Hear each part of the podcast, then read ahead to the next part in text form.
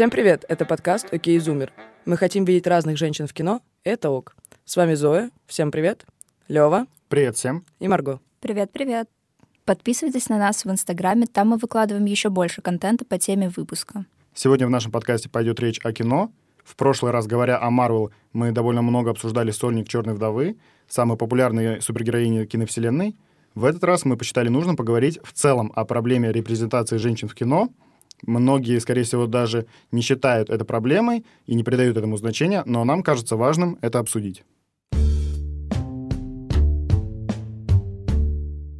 Мне кажется, репрезентация кого-либо, я это понимаю сейчас и с личного опыта, когда я сама была ребенком, и рационально, с какой-то логической точки зрения сейчас, она очень важна не для галочки, не для того, чтобы там на Оскар податься и какое-то количество женщин и разных меньшинств снять в своем фильме, а для того, чтобы те дети, которые потребляют разный контент, чтобы у них было на кого смотреть, чтобы они понимали, что у них есть разные способы прожить свою жизнь, что они могут быть кем угодно, кем захотят, и это, как мы говорим, ок. Когда я росла, э, у меня было очень мало примеров женщин в кино, которые были бы не женщинами, которых спасает главный герой-мужик, а те, на кого бы я могла равняться. То есть вот «Черную вдову», да, как ты уже сказал, мы обсуждали несколько выпусков назад, и вот а она, хотя это уже было не совсем мое детство, это скорее подростковый период, вот она наконец-то была сильной героиней, которая сама кого угодно и спасет, и побьет. А до этого мне было очень сложно кого-то ориентироваться, потому что даже все эти мультики про диснеевских принцесс, несмотря на то, что эти диснеевские принцессы интересные как персонажи, но очень сложно себя с ними ассоциировать. Мне кажется, что эту тему еще интересно рассмотреть не только в рамках репрезентации женщин в контенте, но и, например, в рамках их репрезентации в профессиональной среде, то есть людей, которые делают этот контент, потому что мы видим, что женщин не только мало в рамках какого-то кинофильма, но и их мало в производстве этих кинофильмов. И на самом деле для меня это все время было странным, потому что в той же музыке, например, мы видим большое количество исполнительниц, очень популярных, очень успешных, но при этом мы, например, не так много видим женщин, которые занимаются кинематографом. И вот у меня для вас, например, есть вопрос. Назовите фамилию любого режиссера. Тарантино. Скорсезе. Это все мужчины. Да, я думаю, если мы даже сейчас будем с Лёвой называть э, по очереди, наверное, последнюю букву, мы вряд ли скоро дойдем до женщины-режиссера. Да, и мне кажется, что в основном, если людям задавать такой вопрос, они, скорее всего, вспомнят фамилию режиссера-мужчины. И то же самое можно сказать про, например, продюсерскую деятельность или про сценаристов. И это удивительно, потому что, ну, на самом деле, есть, конечно, какие-то женщины-режиссеры, но их настолько мало именно в массовой популярной культуре, что люди о них не вспоминают и, возможно, даже не знают об их творчестве и деятельности. В обсуждении этой темы нужно вот разделять два этих направления, конкретно репрезентации и тех, кто репрезентирует, то есть создателей, потому что а, вот, Зоя, ты говорила про женщин в кино, которых недостаточно, и недостаточно а, не то, что женщина в принципе как количестве, потому что на самом деле а, очень многим, когда говоришь и, а, об этой проблеме, они такие, в смысле? Так их, их же полно. Вот есть Анджелина Джоли, вот есть Мэрил Стрип, вот есть Николь Кидман. Ну, то есть тебе начинают перечислять актрис, и, в принципе, да, они, конечно, есть в кино, но... Но кого они играли. Да, да, да. Только но... Мэрил Стрип, мне кажется, может похвастаться клевой репрезентацией женщин в кино. Да, конечно, но самих актрис и самих образов их достаточно в количественном, но не в качественном отношении, потому что эти образы, они э, повторяются. И они представляют собой такие, ну вот, жанровые стереотипы. Если это мелодрама, то это верная жена. Если это комедия, то это а, объект насмешки. Если это боевик или какой-то блокбастер, то это дама в беде. А на тему создателей это тоже, да, потому что здесь еще а, все хуже, потому что если хотя бы мужчины снимали женщин иногда и про женщин кино, то именно женщин, которые снимали про кого бы то ни было кино, их гораздо меньше. И да, если актрис более-менее достаточно, то режиссеров, э, продюсеров, сценаристов и операторов их действительно очень мало. Ну и на самом деле их мало не только в кино, но и в других видах искусства. Не сказать, что очень много. Просто из-за того, что кино наиболее массовое, то на него намного больше обращают внимание.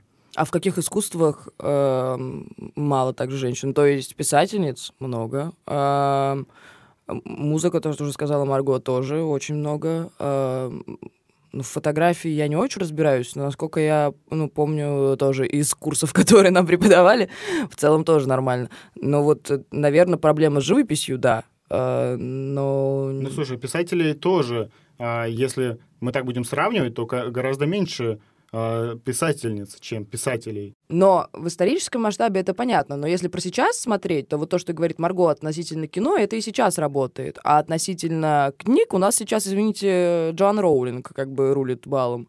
Мне кажется, что просто стоит сосредоточиться на том, что происходит сейчас, потому что то, что было раньше, это обусловлено э, какими-то ну, разными факторами. То есть там не было доступа к образованию, не было возможной, э, возможности публикации, э, потому что многие женщины вообще, они писали, но в итоге выходили под э, псевдонимами мужчин.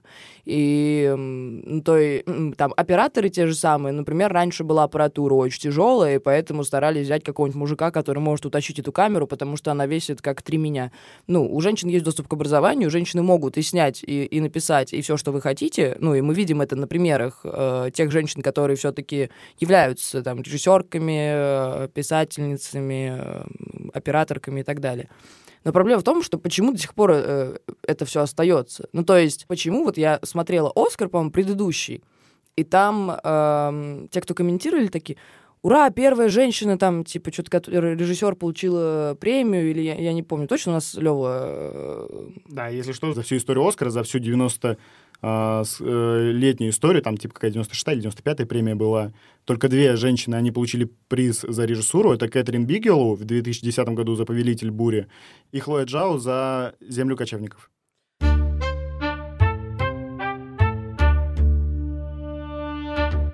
Ну вот и просто странно, почему э, сейчас э, все еще так мало женщин-режиссеров, э, про которых вот всем известно. Вообще, я не знаю, есть ли такие, которые... Ну, знаете, там Тарантино, там, я не знаю, Кубрик. Вот это люди, фамилии которых есть у... Ну, вообще у любого в голове. Ощущение такое. А женщин-режиссерок э, даже я очень мало знаю, хотя, ну, я, наверное, смотрю кино достаточно. Хороший вопрос, которым, я думаю, задаются многие. И непонятно, почему так. И вообще в целом такое ощущение, что в кино в основном женщины занимают э, роль актрис, потому что если вспоминать женщин в кино, это в основном будут актрисы. И очень мало женщин, которые занимают именно какие-то лидирующие или креативные позиции, о которых мы вот говорили, там режиссер, продюсер. И не очень понятно, почему так, потому что ну, на самом деле есть очень классные режиссеры женщины. У них есть очень классные работы, которые мы там все с вами смотрели, обсуждали. Хочется верить, что их станет больше. Потому что я, например, когда читала про эту тему, я нашла исследование, в котором изучалась репрезентация женщин в кино. И там прям вот по процентам написано, сколько женщин в режиссуре, сколько женщин в сценарном мастерстве. И ни один из этих процентов не выходит выше пятидесяти. То есть они все очень маленькие. Там восемь процентов режиссеров женщин, не знаю, шестнадцать процентов режиссеров, э, редакторов. И я, когда на это посмотрела, для меня это было прям очень удивительно. И я не понимала, типа, почему так. Потому что, ну, реально же есть талантливые люди. И, не знаю, для меня этот вопрос просто открытый и непонятный. Но мне кажется, это связано еще с тем, как э, у тебя есть шанс вырасти в индустрии. Ну, то есть э, сейчас кино — это достаточно мужская индустрия в плане режиссеров, продюсеров, особенно продюсеров и всего такого, что их большинство. И, ну, как бы, посмотрев на мету, мы понимаем, что многие из них, ну, мягко говоря, сексисты. И... Возможно, когда ты талантливая девушка, которая вот начинает снимать кино, и если тебя ну, не пускают в этот круг, вот этот мужской круг, что на самом деле является лейтмотивом многих феминистских фильмов, вот именно этот мужской круг, в который э, ну, женщинам недоступно, и поэтому она должна идти ассистенткой работать. Когда ты как раз, как раз сказала, что э, много женщин-актрис, также очень много женщин-ассистенток, которые... Ну вот у режиссера есть обязательно своя ассистентка, которая обязательно э, женщина. У меня бабушка второй режиссер. Вот. И, ну, тоже. Не, не первый, вот, не режиссер, но второй режиссер. И, а дедушка — директор картин, то есть продюсер. И то есть те девушки, у которых есть силы прорваться через это все и все равно додавить, ну вот некоторые из них доходят и снимают что-то реально крутое. Но некоторым на таком этапе карьеры, когда только начинаешь, нужна помощь. И вот если мы увидим в этот момент там парня и девушку одинаково талантливых и так далее, вполне вероятно, что парни легко примут в этот круг, побратаются и пойдут пивка с ним выпьют, а ну, над девушкой вполне вероятно посмеются. Но это очень сложно понять, потому что мы же не видим, как работает Голливуд. Но вот благодаря Мету нам чуть-чуть приоткрыли дверки, и как-то, если честно, дальше смотреть не хочется. Вот. Но как-то общую картину, наверное, можно воссоздать.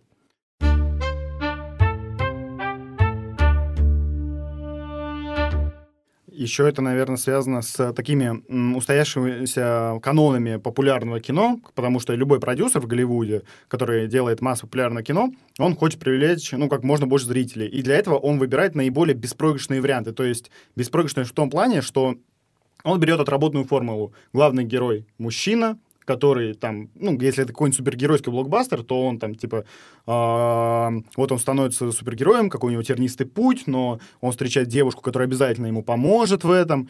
Э, и так работает, ну, не только супергеройки, вообще практически во всех блокбастерах, боевиках, девяностых, научно-фантастических фильмах, в каких-нибудь там, не знаю, полицейских, криминальных триллерах. Ну, в общем, это устоявшийся канон. И этот канон очень долгое время не хотели нарушать, потому что он просто работал и был эффективен. Лишь недавно, когда начали ставить на эти роли женщины, я не знаю, сделали кино про супергероиню, Чудо-женщину и Капитан Марвел. Сделали кино, где женщина работает полицейским или она... она участвует в войне. А оказывается, то, что это тоже интересно э, большому количеству зрителей, и для них это важно. В то время как раньше считали, что, ну, как бы, кто может полететь в космос? Понятное дело, парень. И в том числе, когда ты хочешь снять этот канон, ты как продюсер зовешь себе этот канон снять мужика, чтобы у тебя мужик снимал про мужика, правильно? Но при этом, если надо снять про женщину, то в целом тоже мужик снять, снимет про женщину. Тоже логика класс.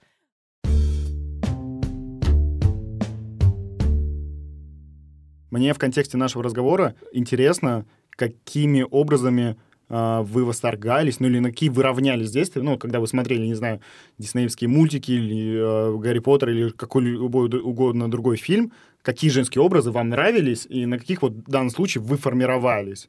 В детстве, как и многие другие девочки, я обожала Винкс, я просто была безумной фанаткой, и это были, мне кажется, вот одни из самых запоминающихся женских образов из моего детства, ну, если не считать там всяких принцесс из Диснея, все-таки вот э, Винкс больше повлияли на меня, если так можно сказать.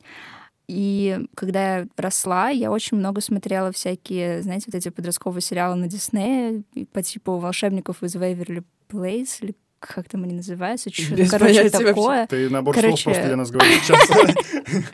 Короче, да, я, я очень любила смотреть Дисней по телеку, и, слава богу, там хоть какие-то классные женские персонажи были, и, не знаю, в моей голове отложилась условная Селена Гомес и Майли Сайрус, потому что они там были юные звездочки Диснея, и, блин, они реально были везде, вот. И я не то чтобы сильно задумывалась о репрезентации женщин, но сейчас я, конечно, об этом больше думаю, и я понимаю, что, конечно, мне хотелось бы больше смотреть про сильных женщин, которые тоже могут спасать мир, и что там в Марвел условно не только супергерои есть, потому что в детстве я в том числе смотрела Марвел, и я помню, что я сходила в кино только на там, Железного человека, на Капитана Америку, это все мужчины. Вот. И мне всегда хотелось, чтобы там, условно, Черная вдова, либо Ванда, например, тоже получили развитие как э, супергероини. Очень жалко, что в Черной вдове это получилось не так, как мы все это ожидали. Да! Зоя, не плачь. И вот, например, моя сестра а, смотрит мультик «Леди Баг и Чёрный Кот». Я думаю, все люди, у кого есть младшая сестра или брат, знают этот мультик. Несмотря на то, что там есть и супергероиня, и супергерой, все-таки вот главную роль играет э, супергероиня Леди Баг, и моя сестра просто сходит с ума от нее. И, ну, блин, мне очень нравится смотреть на это.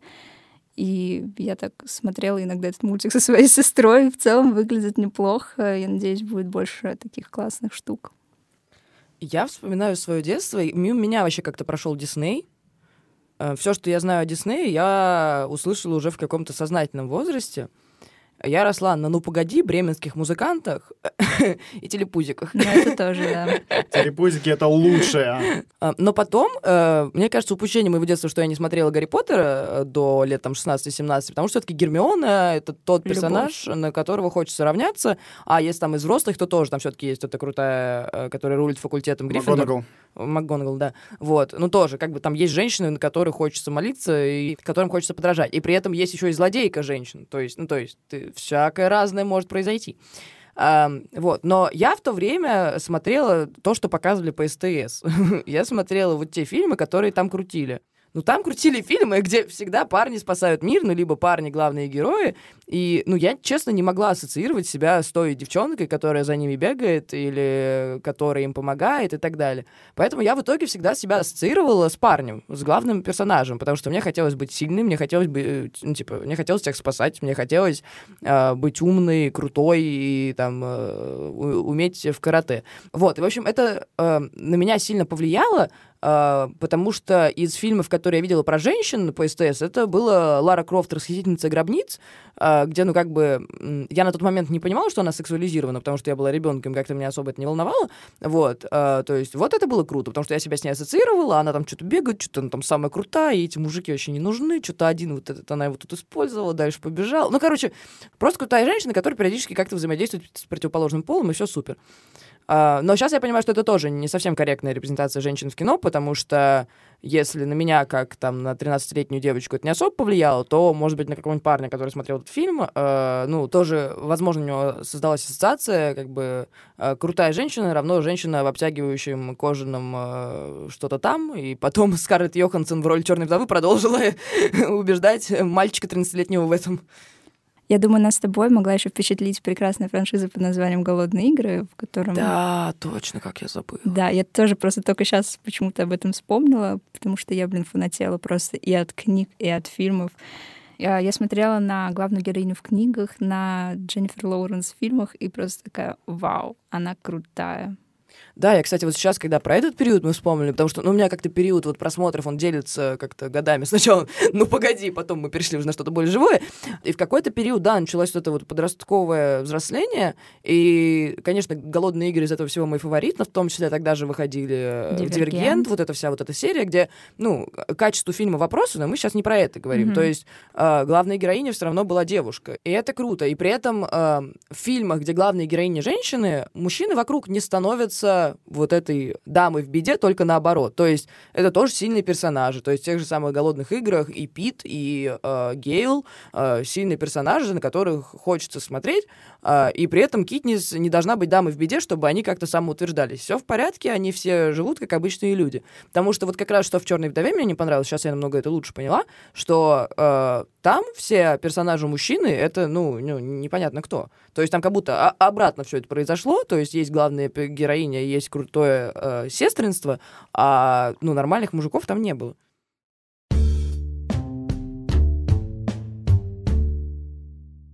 Из того, что было сказано, мне кажется, вообще глобальная проблема репрезентации женщин в том, что они рассматриваются под одним взглядом, в разное время под одним взглядом. То есть раньше был образ, то, что женщина — это хранительница очага, она должна сидеть дома, ждать любимого мужчину.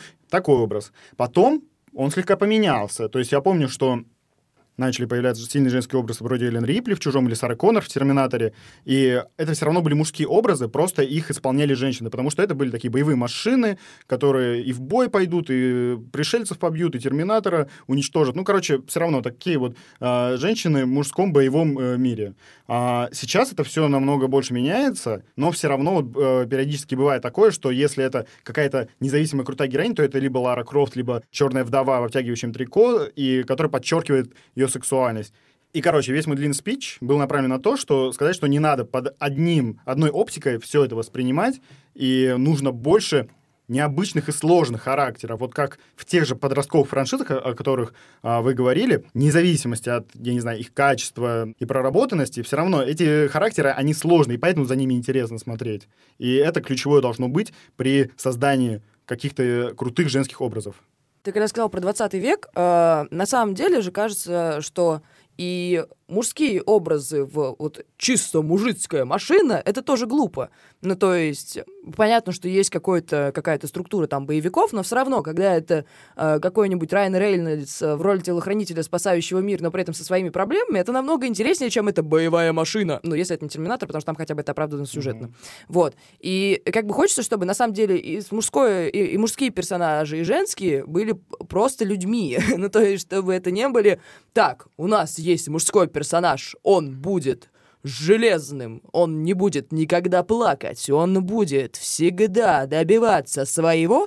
И у нас есть женский персонаж, который будет сидеть дома, периодически плакать и очень-очень ждать своего мужа. И если как бы относиться ко всем этим персонажам как э, просто к людям, наверное, будет проще. Но э, мне кажется, что вот это вот относиться к персонажам как к людям, это, наверное, сработает только в авторском кино. Потому что в массовом кино, наверное, ты просто хочешь продать свой продукт, и э, плюс у тебя огромное влияние. И тут, наверное, стоит подходить уже с какой-то более продюсерской точки зрения. И с продюсерской точки зрения, мне кажется, очень важно как раз то, что сейчас начинает делать Марвел, э, показывать женщин как разных женщин, потому что иначе вас уже не будут смотреть. Мне кажется, что просто мы прошли точку невозврата, когда женщина в беде, вот это уже не вариант. Проблема в том, что мне кажется, что мы еще не прошли точку невозврата с сексуализированностью женщины. Потому что «Черная вдова», вышедшая в две тысячи двадцать первом году, все еще в обтягивающем кожаном трико. Э, и, конечно, великолепная э, задница Скарлетт Йоханссон, но это не то, на что хочется смотреть в фильме. При том, что режиссер «Черной вдовы» — это женщина. Да, ну то есть как бы это не значит, что женщина-режиссер снимет супер круто про женщину в кино. Тут вопрос вообще в целом, как индустрия к этому относится. Вот, потому что, может быть, в этом трико это продюсерская идея или, или еще чья-то. Поэтому мне бы хотелось, чтобы просто вот эту точку невозврата с сексуализацией. Сейчас прошли Олимпийские игры, там было несколько клевых кейсов, и там было много кейсов, когда, например, волейболистки вышли в форме, как у мужчин, а не в юбочках, которые чуть-чуть закрывают попу. Был еще кейс тоже с плаванием и так далее. И, в общем, мне кажется, что из-за того, что в целом мир движется к пониманию того, что это не ок, и в кино мы тоже постепенно придем к пониманию того, что сексуализация женщин — это не то, на чем можно зарабатывать деньги. Но это правда, что в современном кинематографе э, эти образы гораздо сложнее. С сексуализацией, да, еще есть проблемы, но, кстати, вот последний Лара Крофт, э, перезапуск, который был в две тысячи семнадцатом году, если мне память не изменяет, там уже намного меньше этой сексуализации в сравнении с началом нулевых. То есть это все равно, это постепенно прорабатывается, как бы «Черная вдова» тоже. Все-таки, если мы посмотрим «Железного человека два», где это просто, э, ну, это ходячая обложка «Плейбой», это большая разница между ее «Сольником» и вторым фильмом про Железного человека. И также в других, в том числе, фильмах и сериалах происходит, что этот образ перерабатывается. И в том числе очень важно, что он перерабатывается в мультфильмах, потому что, например, «Холодное сердце», которое стало, ну, вообще просто главным мультфильмом а, для десятилетий, для маленьких зрителей, оно как бы тоже а, показывает, что не обязательно а, женщинам ждать прекрасного принца, и, и они могут быть сильными и независимыми, и в том числе прекрасные принцы могут оказаться паршивыми ребятами довольно. Это не только в «Холодном сердце» и в других мультфильмах, которые Дисней перерабатывает. Знаешь, вот с одной стороны, с... М- со стороны человека, который э, что-то понимает в контенте и хочет делать контент, мне радостно с того, что появляется там «Холодное сердце», что это такой главный мультик, и что сейчас главный мультик «Холодное сердце», а не «Золушка», как была у нас с Марго, которая должна сидеть, и чтобы ее ножка подошла под туфельку. Извините. Вот. И это, да, круто. Но при этом в этот же момент, я думаю, знаешь, про то количество детей, которые сейчас... все еще растут на этих полусексуализированных образах. И вот, ну, мне все время кажется, что этого недостаточно. Ну, то есть мы уже развитое общество, которое должно понять, что женщина тоже обычный человек, как и мужчина. И как бы, ну, неужели это настолько сложная мысль? Потому что в процессе того, как... Э- Мы постепенно перерабатываем индустрию и понимаем, что можем в том числе зарабатывать деньги не только на «Железных человеках» и «Капитанах Америка». В это время растут разные девчонки. И многие из них из-за того, как их показывают в поп-культуре, они либо зажимаются и пытаются играть в то, что они принцессы, Золушки или дамы в беде, а другие, как у меня было, они примеряют на себя роль мужчины из вот этого всего прекрасного, и от, от чего тоже, я думаю... их э, развитие идет э, сложнее, чем оно могло бы идти, если бы поп-культура такая, ого, женщина тоже человек. Вот, и мне просто как... Просто человеку, как потребителю, как девушке, э, хочется, чтобы этот процесс ускорился.